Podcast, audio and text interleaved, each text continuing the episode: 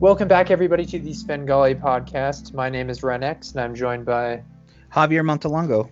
And we have the great fortune of having Dr. Lawrence Hass with us today. How are you doing, Larry? I'm doing great. That's right. You can call me Larry. All my friends do. I'm delighted to be with you tonight. Thank you. I'm really excited to have you on because you and I have uh, had some brief conversations over email, uh, but you are infinitely more knowledgeable about the field of philosophy and magic than I am. So uh, I'm really excited to hear some of these opinions and ideas you have a little bit more up close and personal. Well, we can go anywhere that this conversation wants to go into philosophy of magic or performing magic. I, I'm pleased to have this time with you both. I love it. I love it. I like what you're thinking. Well, the way we usually like to start is to kind of get an idea of who you are outside of magic, so that you know this can this is a kind of a purposely vague question. So it can be uh, hobbies outside of magic, anything really. You know, family, beliefs, things that you think are cool. Uh, whatever you want to do with that question, go for it. Yeah, so um, I've been a professional. I've been studying um, and performing magic for 27 years. Um, and outs and a professional since 2010. So I'm in my 11th year as a full-time pro. Outside of that, um, I love reading. I love science fiction. I love fantasy. I love graphic novels and graphic art. I've been, you know, reading graphic literature from when I was a kid. Um, I'm married. I have two adult children, and uh, I live in Memphis, Tennessee. Oh, Great, and your uh, your doctorate's in philosophy, right? That's correct. I got my doctorate in philosophy in 1991 from the University of Illinois at Urbana Champaign. Great. What did you uh, do your work in in your doctorate? Well, um, the the philosophy department at at Urbana Champaign uh, tended to focus on philosophers uh, in the Anglo American tradition, which is England and America, a, a, great tradition of philosophy. But I was especially interested in the continental thinkers, um, in particular the French philosophers. And I wrote my doctoral dissertation on um, a great mid 20th century uh, phenomenologist by the name of Maurice Merleau-Ponty. He, uh, I haven't heard about him. Well, he, you know, he, what he really did was study what what's called the phenomenology of perception, which is just a big fancy word for he looked at perception as we live it, as we experience it, and he tried to articulate the features of perception so that we could understand how we experience things. Interesting. Well, I'm, I'm excited to have our conversation because, uh, like I've kind of spoke with you, I've kind of come from the cognitive science lens. So it sounds like there's a lot of overlap from that, but in from different angles. That's exactly right, Ren. Uh, for his time, Merleau-Ponty was really uh, keen on the science, the kind of it, we wouldn't call it neuroscience at the time, but the biological science of mind. He knew that science, and so he saw the science of perception and the and the lived experience of perception as two interrelated uh, uh, explorations. Interesting. So was he a was he a functionalist, identity theorist? Um, he was neither exactly.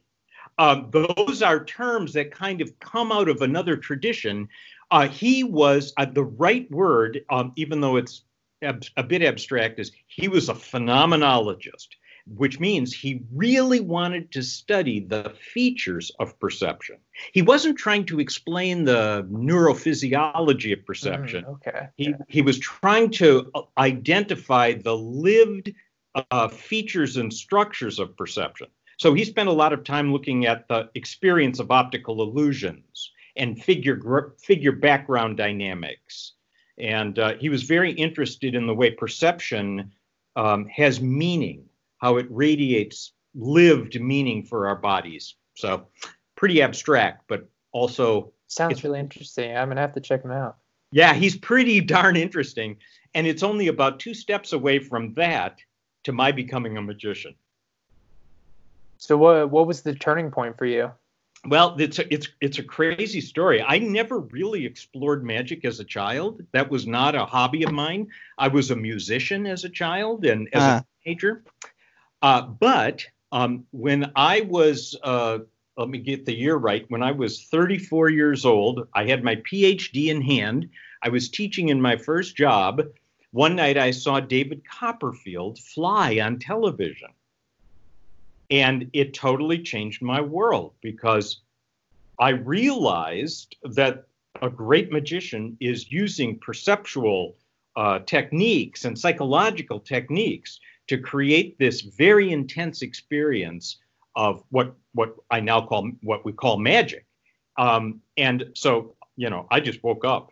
It it was it was uh, it was unlike anything in my life. The light bulb went on, and I became fascinated by the way magicians create uh, the experience of the impossible. Yeah, it sounds like uh, we're definitely interested in similar things. Yeah, uh, I myself started late, man. So I mean, I completely get it. Yeah, yeah. Uh, you know, I in in some ways it took me a while to be grown up enough uh, to really yeah. To to really see magic as an art form. And of course, Copperfield. I mean, David is incredible, an incredible yeah. magician who thinks so carefully about everything he does so flying is a, a, a, you know, here I am 27 years later. Flying is an almost perfect theatrical illusion, and uh, so I started with someone who is who is really good.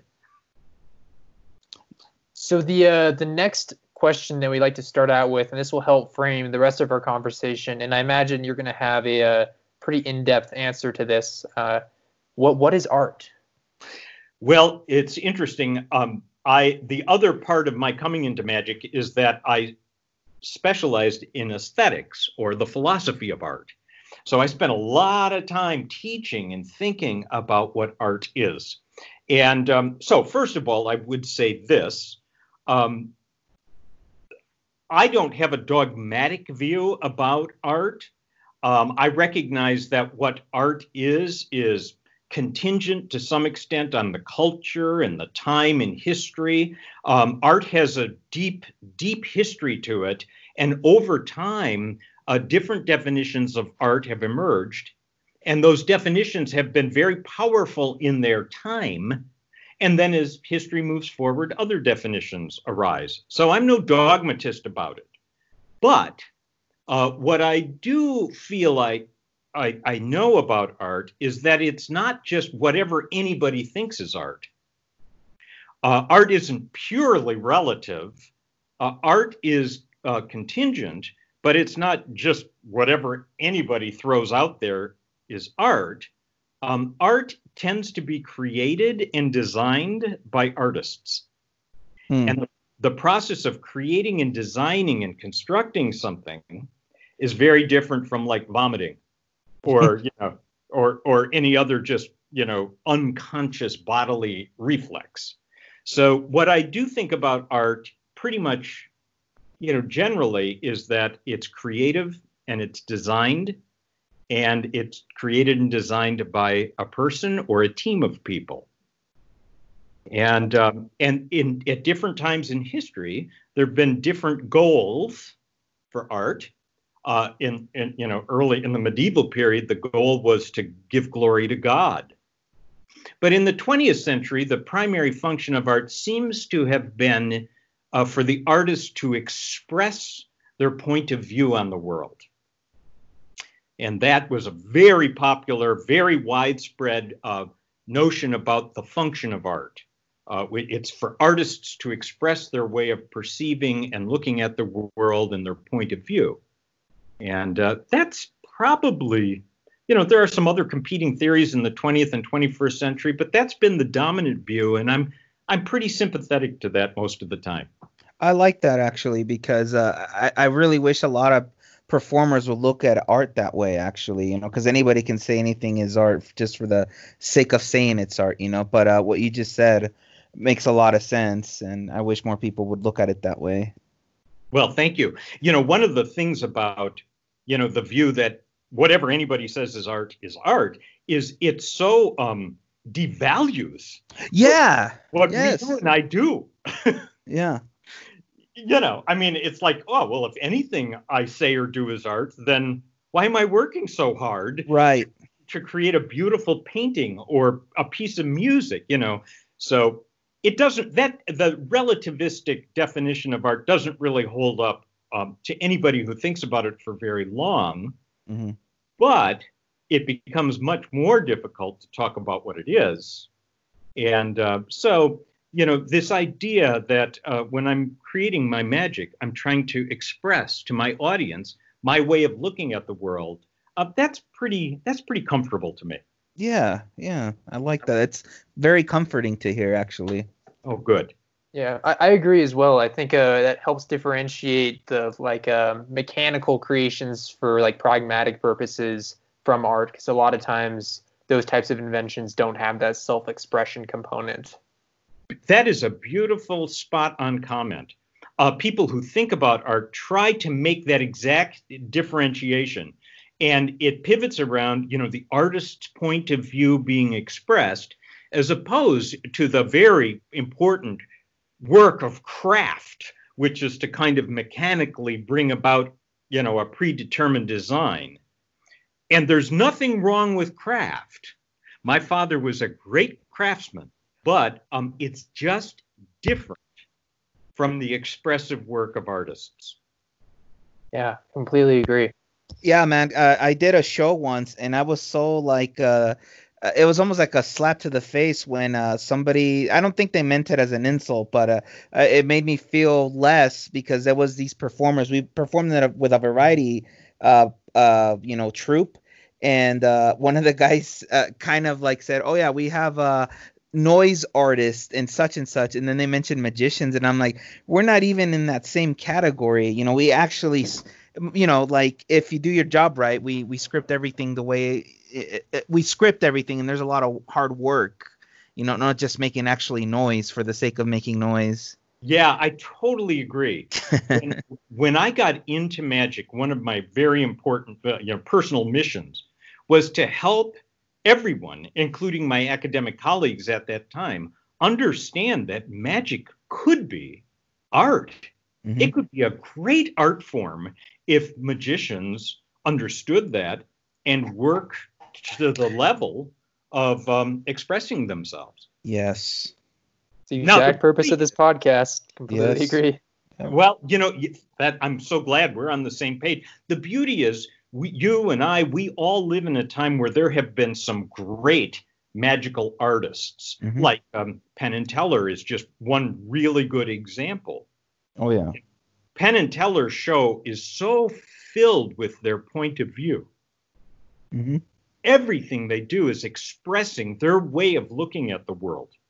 Yeah. And I so admire them for that. And David Copperfield, too. Mm-hmm. I mean, David Copperfield's show is filled with his particular take on the world.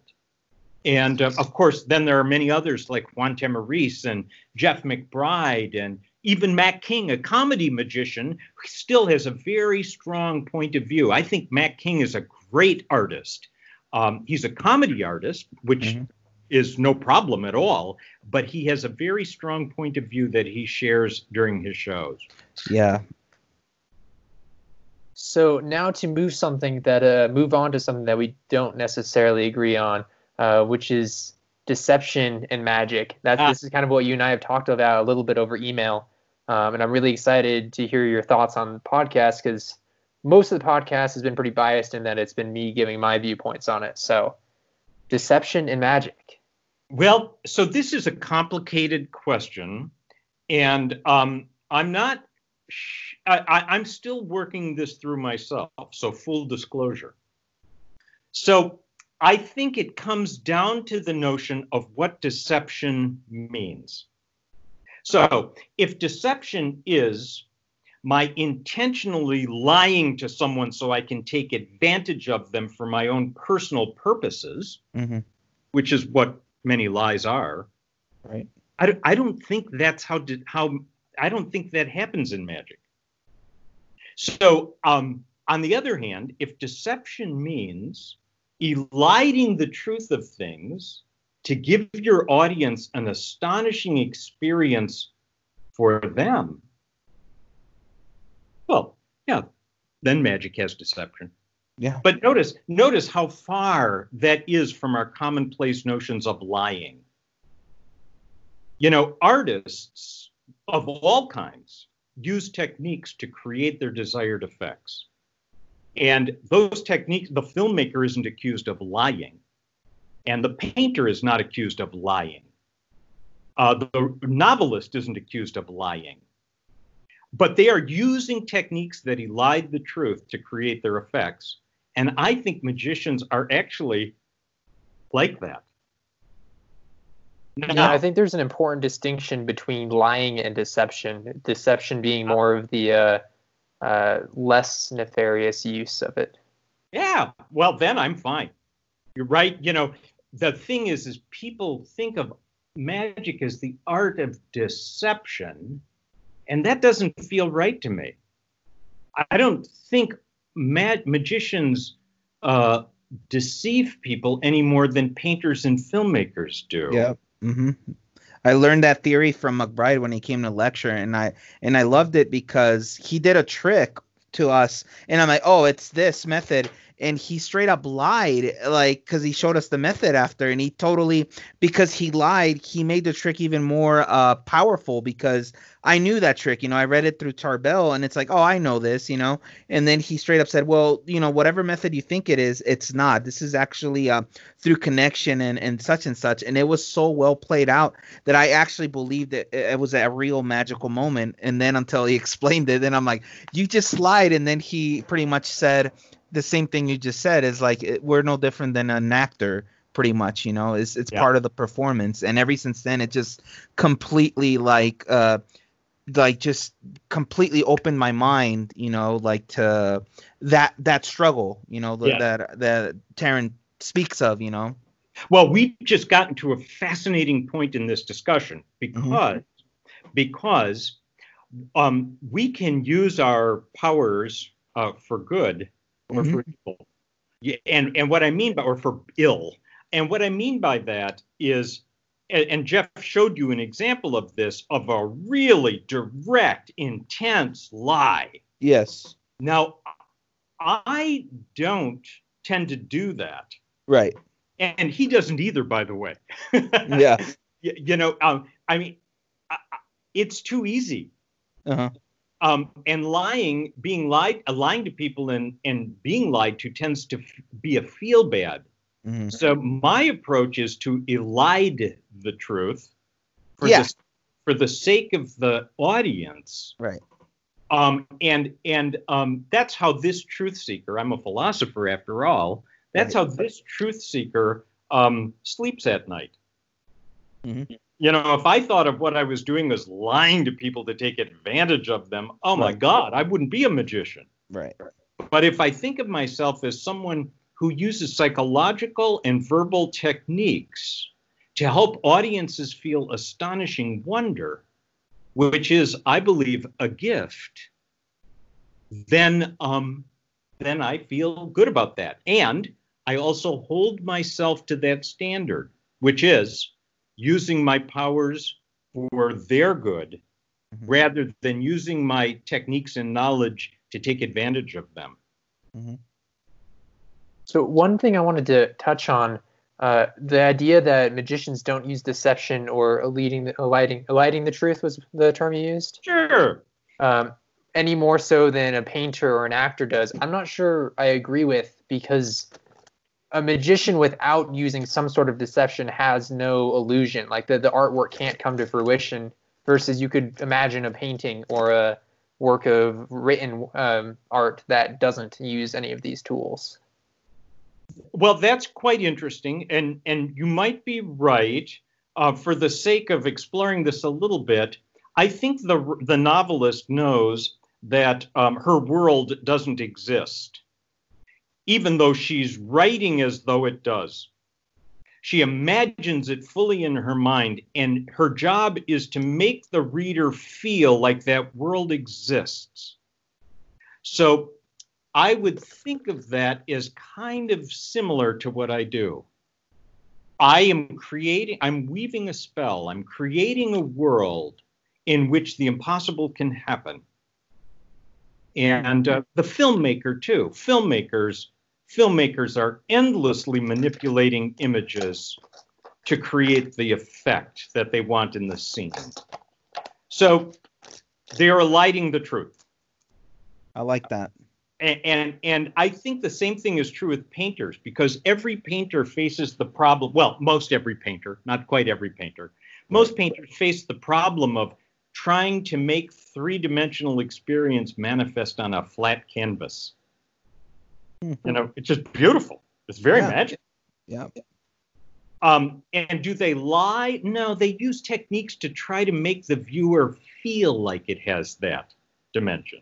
Mm-hmm. So I, I agree there are probably differences between the arts, but at the end of the day, I don't want to make m- magicians more like liars than any other artist.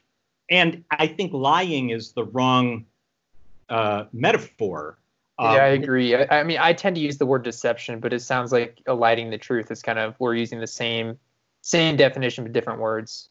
Yes, and now I will grant you this toward your point of view, Ren, which is that I think seriously about um, when and how I am eliding the truth. I, I, I, I personally do. I, I don't want to use the direct lie if I can avoid it. Yeah. Sometimes I do. There are some times that the direct lie is absolutely necessary, but but it's a kind of a blunt instrument and it doesn't make me feel very good. So I try to use better, richer psychological techniques than the blunt instrument. Uh, or just become a silent act, then you won't have to worry about lying. Well, yeah, but the same things in the way the staging is and the way the you know the birds appear. I mean, yeah, we're all in it together. We are yeah. all eliding.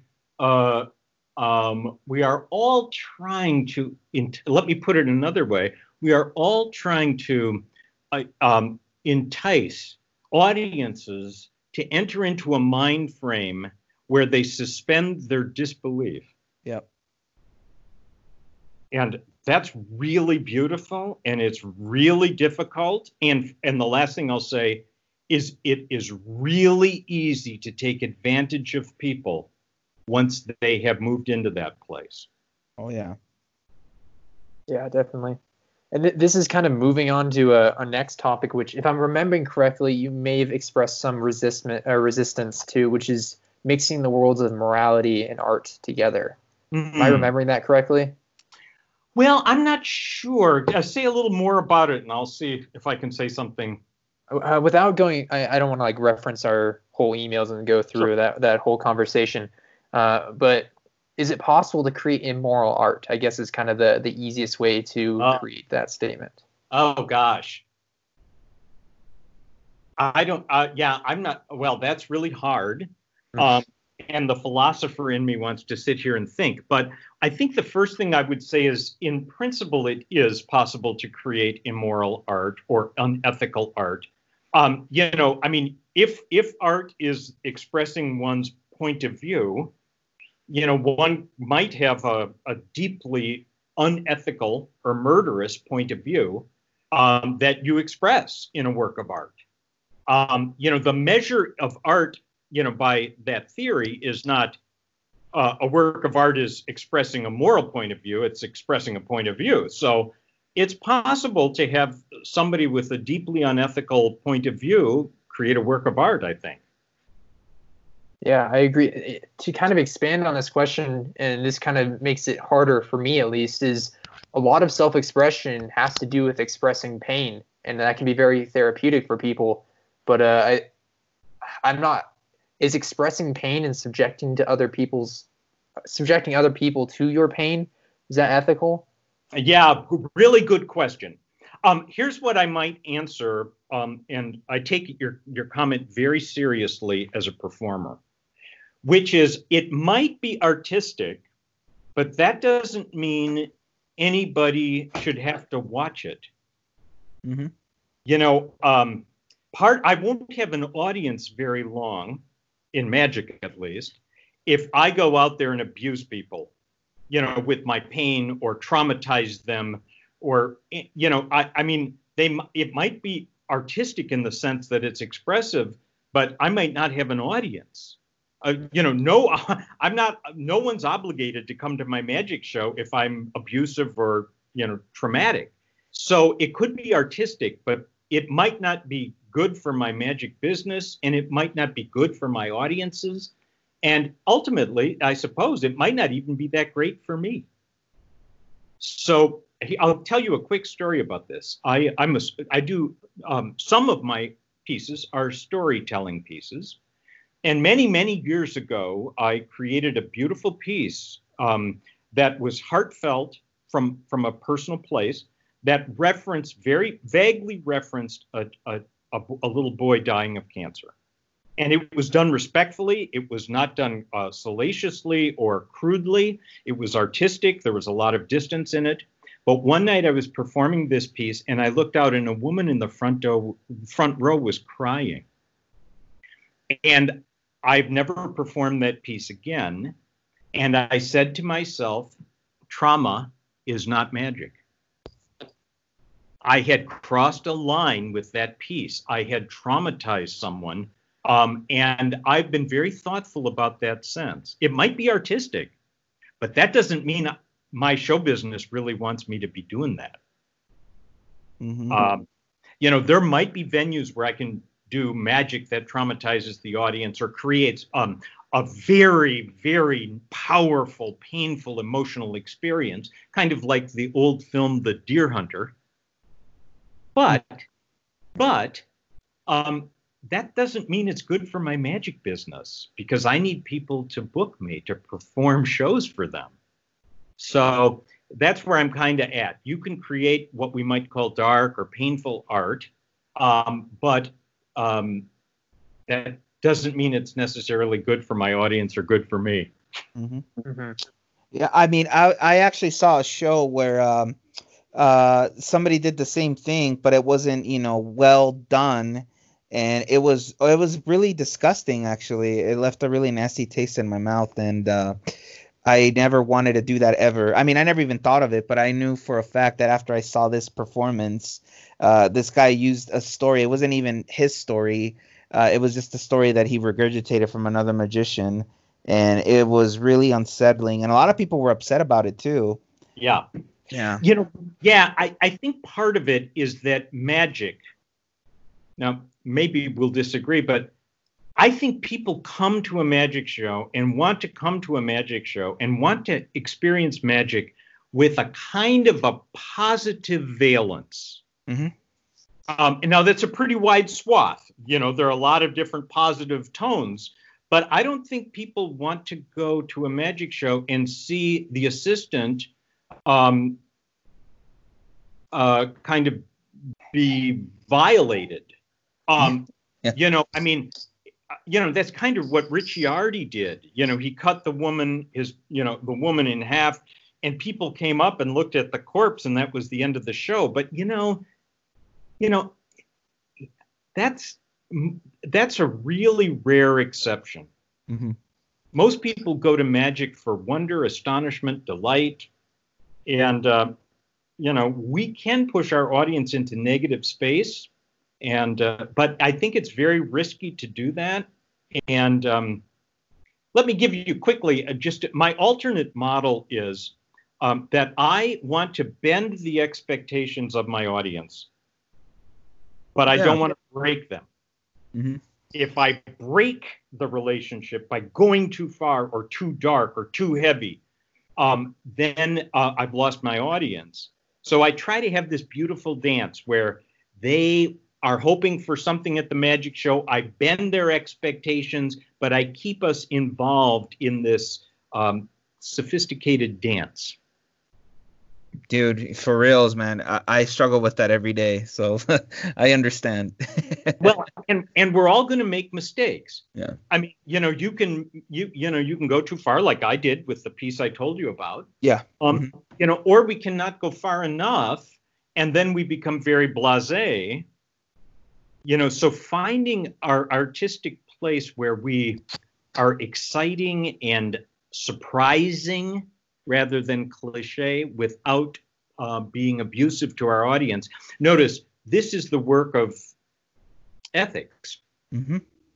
You know, what uh, when I teach students, what kind of performer do you want to be? You know, um, there's nothing in the literature of magic that teaches us how to be ethical people. Right.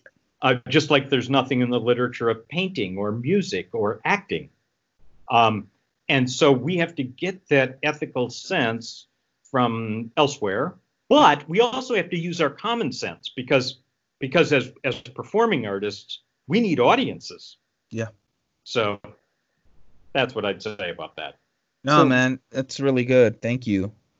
One uh one possible counterpoint uh, I recently read in one of Oscar Wilde's books is uh, he was claiming that art can't be harmful, and he kind of invokes the example of a a sad play or a sad movie where you you grieve with the characters, but afterwards you're you're fine. So you, you may cry in the midst of experiencing the art, kind of like how that uh, you said that woman did during your story, but it, it could be the case that they weren't actually harmed afterwards.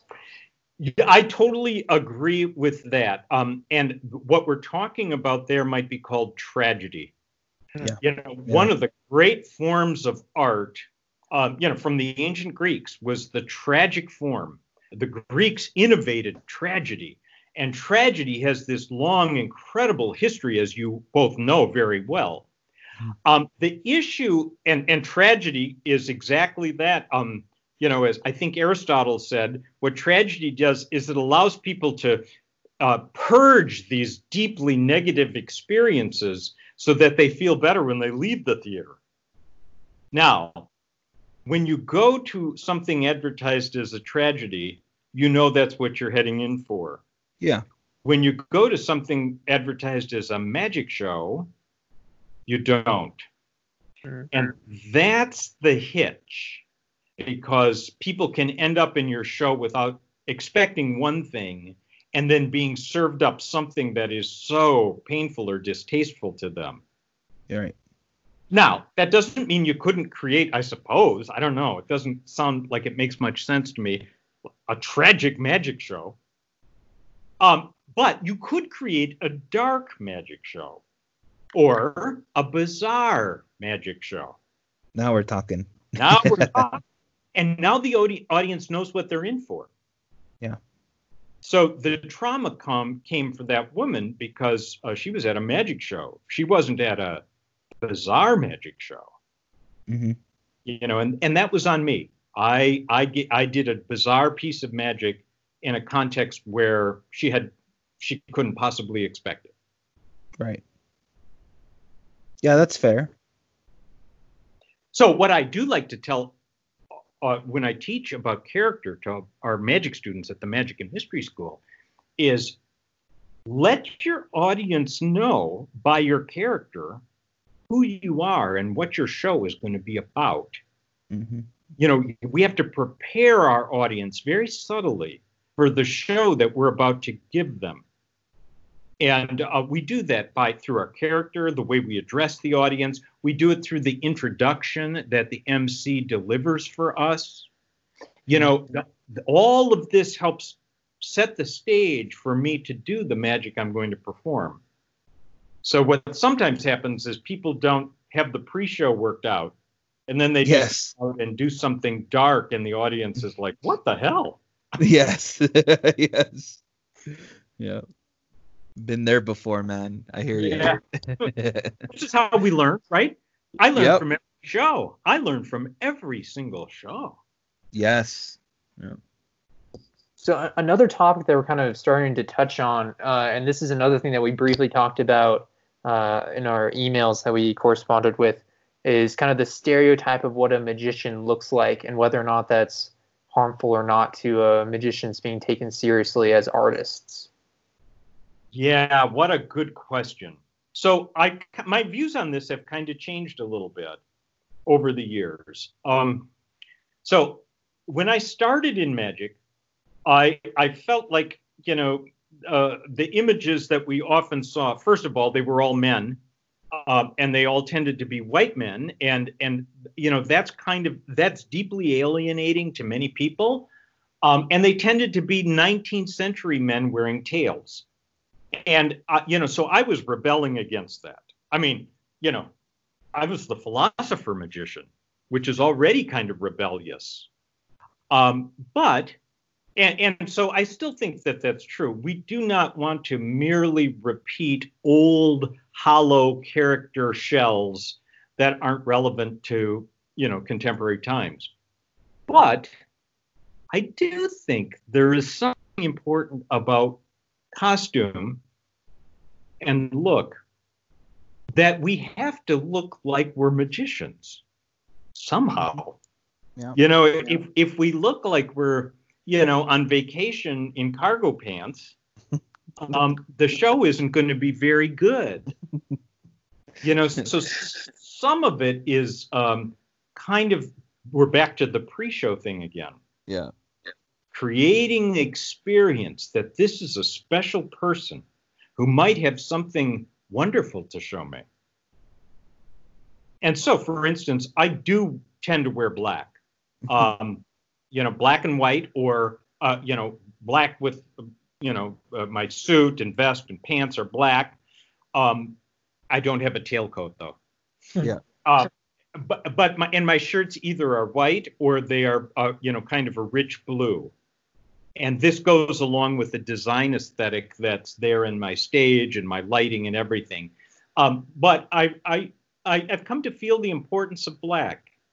I think I think black is not absolutely necessary, but it does make it easier for our audience to understand that we're magicians. It's an interesting thought. I haven't uh, thought much about.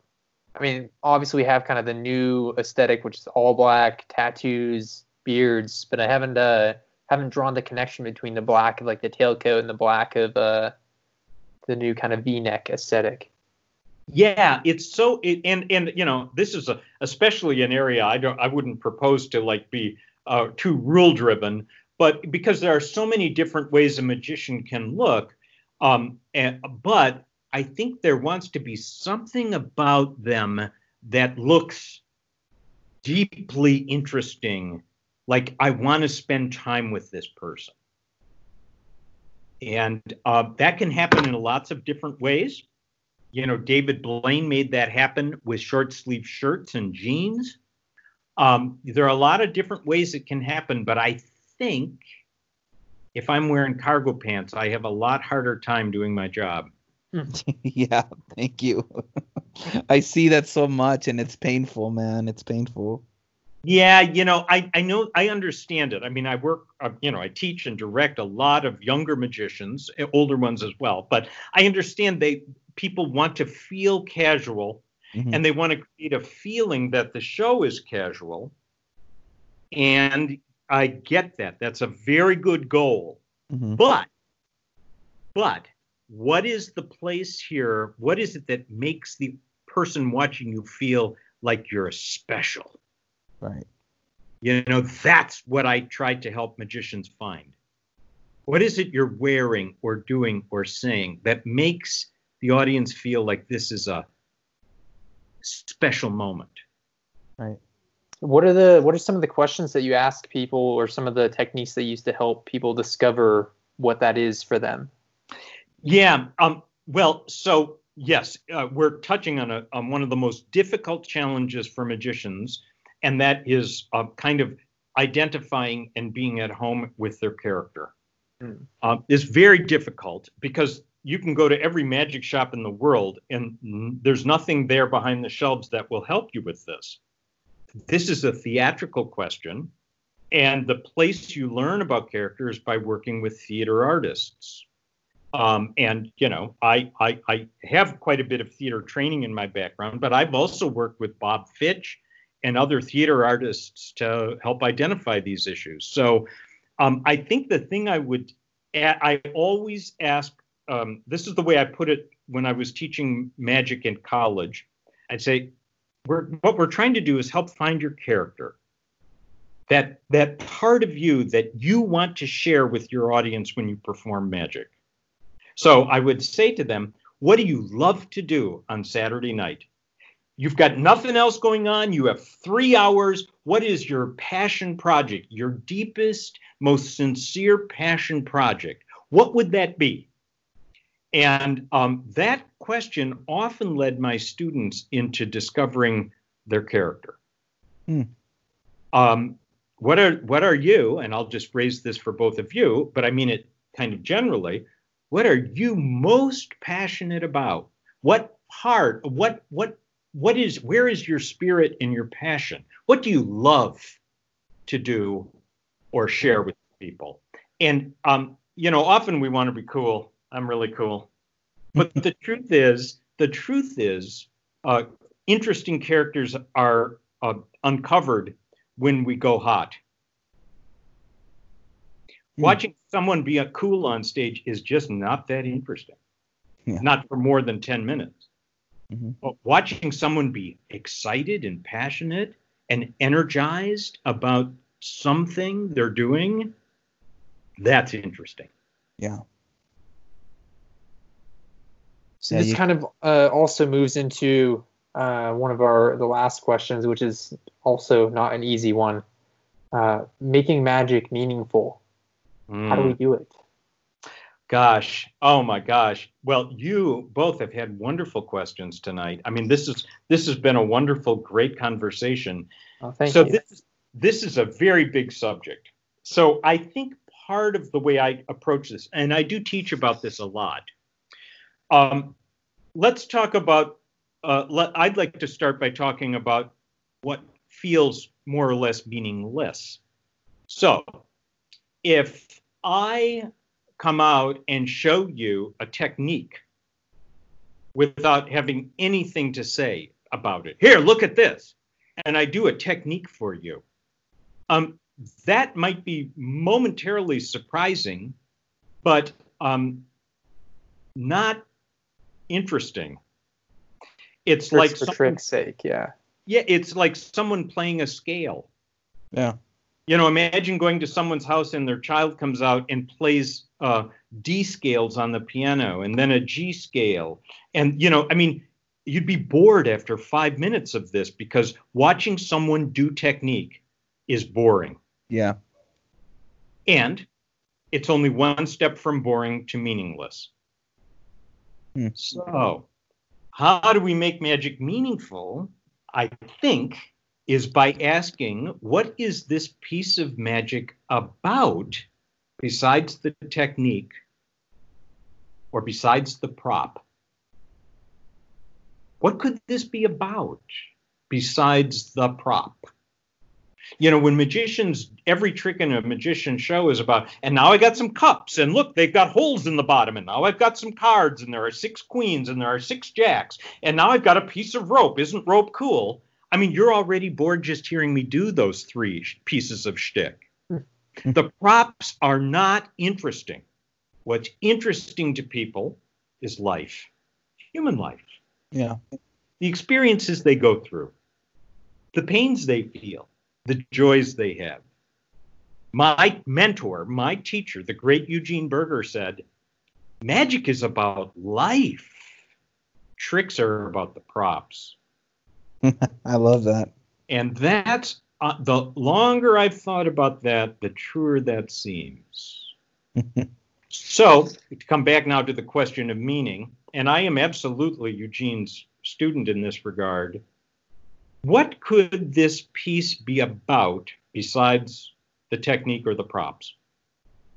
It's all right to have, you know, a piece in your act that's about the props.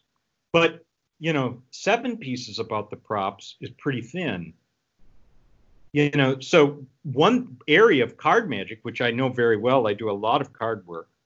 You know, um, Vernon was really smart about this. The great master Dai Vernon was so smart because Vernon would make them about gambling or getting cheated at gambling. Vernon was really smart about making his presentations about about some element that humans would find interesting, like being cheated or gambling.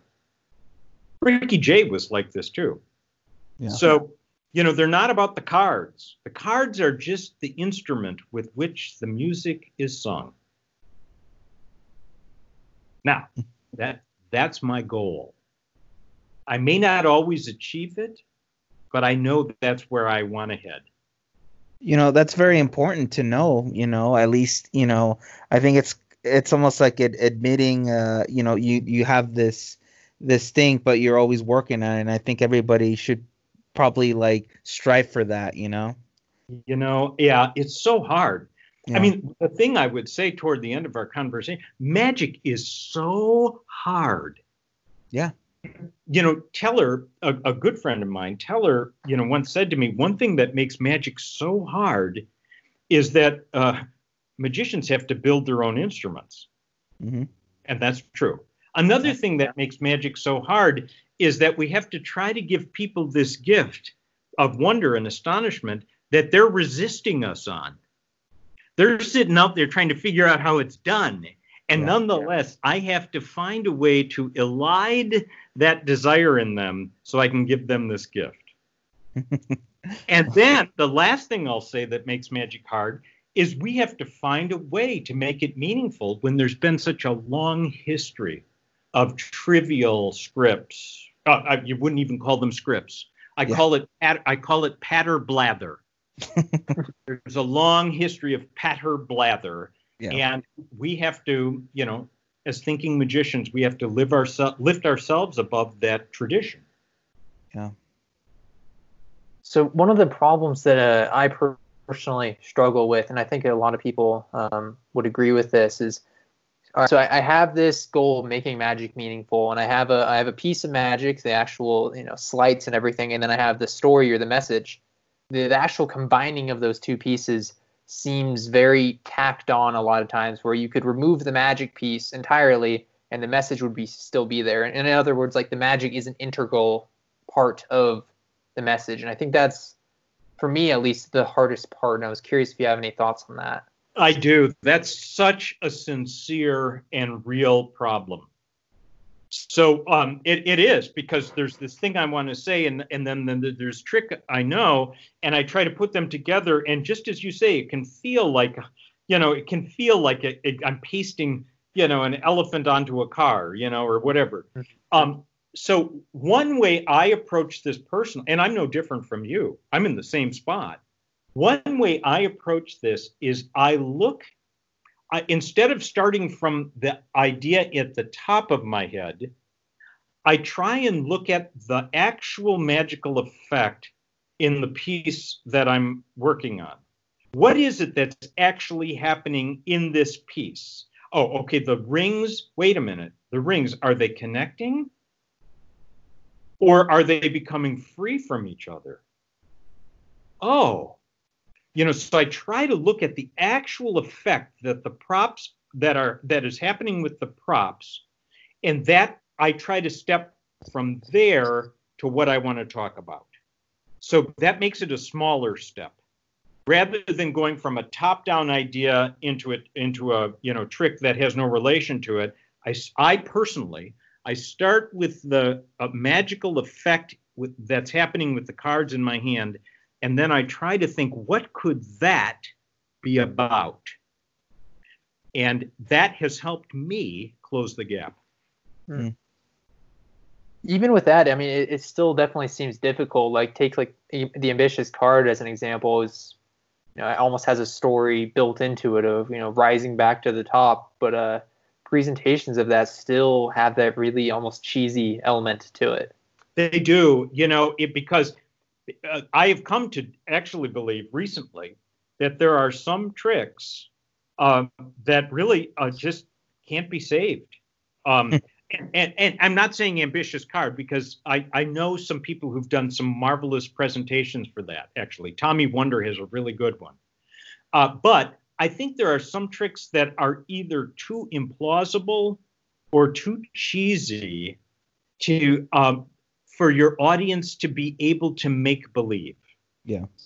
I, I agree 100%, man, for reals. Uh, yes.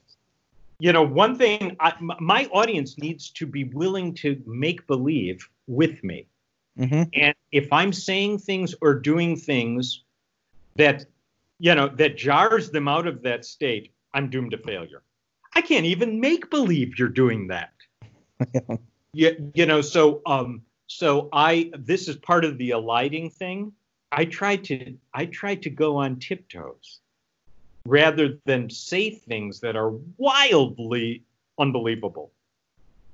Um, so, for instance, very quickly, um, I think it's a really hard thing to sell your audience that you are changing the colors of the backs of cards by wiping them on the table. You know, the old color changing deck thing. Like, yeah. okay, and I'm I'm going to wipe my red card against the blue card on the table, and oh my God, look, it's blue. I don't think anybody can make believe that. So I'm not going to do it that way. Mm-hmm. It's going to be about something different than look what I can do that no one can make believe. Mm-hmm. That's a that's a really interesting way of kind of viewing the quality of different effects that uh, I, I, definitely haven't thought about. Well, yeah. I, this is what I do. I think about these things. I teach about them, and also, if it comes as any comfort, I'm wrestling with them every single day in my own magical work.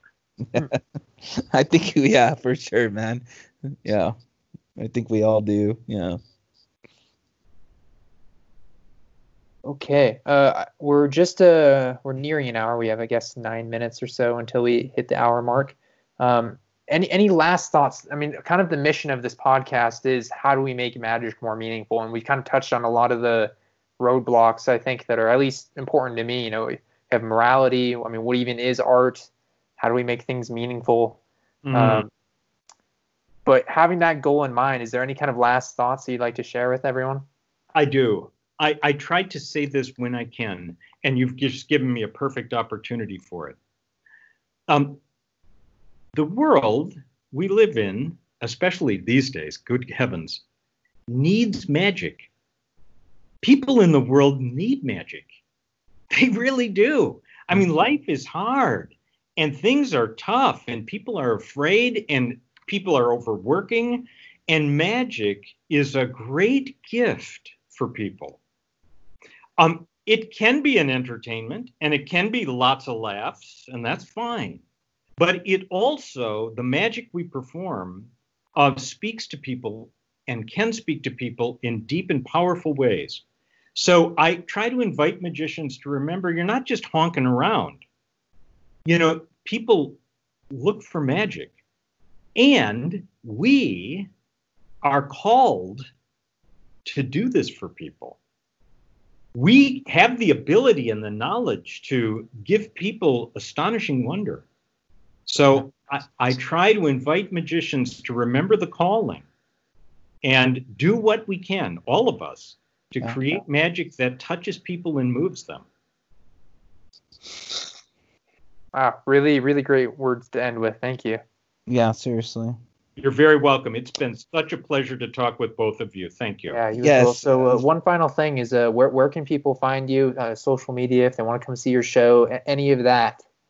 Yes. So, um, uh, um, I'm Facebook is the place that I tend to be. Most of all, people can touch base with me through Facebook. I'm also always available through the McBride Magic and Mystery School because I am the dean there and uh, and we have Mystery School Monday every Monday night, and Jeff and I, Jeff McBride and I, were on live, and um, and then also one last very important thing, people can sign up for my every other month newsletter, which is high content, low sales, and they can do that by going to theoryandartofmagic.com, www.theoryandartofmagic.com and you just there's a free gift an essay and a, a routine uh, sign up for the newsletter and uh, i promise high content low sales. Great. and like uh, one other thing i wanted to start asking people is any book recommendations? I think uh, it would do well for magicians to read more. Absolutely. I, I really do think so. So uh, you know good gosh. Oh my gosh. Well so for people interested in close up magic in the real world, restaurants, bars, when they reopen, um, the, the, the, the very best book is Eugene Burger's Mastering the Art of Magic, which is available. It is still in print. Um, I have some at my website if people are interested. Mastering the Art of Magic. And then the other book I'll mention for you here is from one of my other teachers, uh, for people who want to be better performers with their eyes in their hands. Uh, everyone wants to read Juan Tamariz's book, The Five Points in Magic. Yeah, that's been on my list actually. Oh man, these are two books that changed my life. They rock my world. Anything else outside of the world of magic? Um, well, yeah, you know, the book that transformed me into a philosopher in the first place was Zen and the Art of Motorcycle Maintenance. Uh, I've heard of it. I've been reading to read it. Yeah, it's a very philosophical book. It was written in the early 70s. It's very Zen. There's a lot of Buddhism in it. Uh, what it's really about is um, doing the things that we're trying to do with high quality and peace of mind. Hmm. Yeah, it sounds right up my alley. I've been uh, doing a lot of studies on Buddhism, Taoism, Zen recently. Yes, I've I've taught Asian Asian well because I came to philosophy by way of uh, Zen and the art of motorcycle maintenance, and then Buddhism. Um, I taught a lot of Asian philosophies, and uh, and you might check out some Alan Watts. There's some wonderful. Yeah, I've read I think probably ten of his books or something by now. I love him. Yeah, yeah, fantastic. All right. Uh, anything else? Anything else you want to share? I think we've gotten a, a lot of great resources from you, so thank you. Hey Larry, I have one quick one question. Uh, you said you were a musician. Uh, what did you play?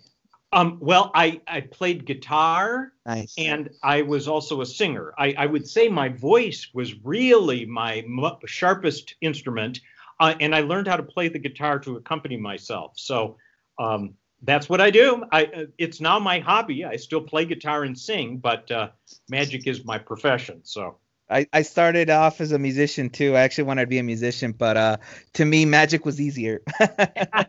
yeah, no, I'll tell you. I mean, you know, guitar is so wonderful. I mean, yes. so wonderful, but very difficult. Yes. Well, that's great that we have that in common. Yes. Yeah. you too. Man. All right. Th- thank you again for coming on, Larry. Really appreciate it.